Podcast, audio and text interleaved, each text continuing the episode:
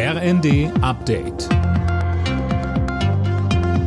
Stündlich neu. Auf den Punkt informiert. Ich bin Tom Husse. Guten Morgen. In der Korruptionsaffäre im EU-Parlament gibt es die ersten Konsequenzen. Der festgenommenen Vizepräsidentin Kylie wurden alle Befugnisse des Amtes entzogen. Fabian Hoffmann berichtet. Der Skandal dreht sich um den Verdacht, dass Katar mit beträchtlichen Geldsummen und Geschenken versuchte, die Entscheidungen der europäischen Gesetzgebung zu beeinflussen. In Kailis Wohnung sollen bei Durchsuchungen Medienberichten zufolge mehrere Säcke voll Geld gefunden worden sein. Neben ihr wurden vier weitere Menschen festgenommen. Mehrere Politiker hatten Kaili zum Rücktritt aufgerufen, darunter Katharina Barley von der SPD, die ebenfalls Parlamentsvizepräsidentin ist, genauso wie der luxemburgische Außenminister Asselborn.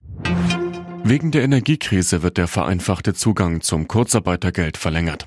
Das hat Bundesarbeitsminister Heil angekündigt. Damit geben wir klare Perspektiven durch den Winter, sagte Heil dem Redaktionsnetzwerk Deutschland.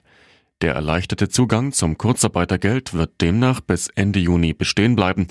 Die Lage am Arbeitsmarkt sei aber trotz der Krise stabil, sagt Heil weiter. Die Reichsbürgerszene in Deutschland wächst und wird damit zu einer Gefahr. Davor warnt Innenministerin Faeser in der Bild am Sonntag. Anna Löwer. Das Bundesamt für Verfassungsschutz spricht von etwa 23.000 Menschen, die dem Reichsbürgermilieu zugeordnet werden können. Das sind 2.000 mehr als noch im Vorjahr, so Feser in der Bild am Sonntag. Zehn Prozent von ihnen gelten demnach als gewaltbereit. Das seien keine harmlosen Spinner. Und die Innenministerin kündigt an, die Regierung werde das Waffenrecht in Kürze weiter verschärfen.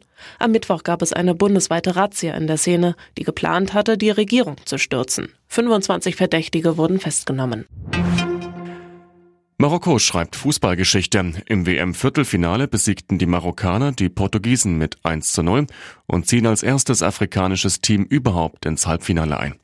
Dort geht es gegen Frankreich, das mit 2 zu 1 gegen England gewonnen hat.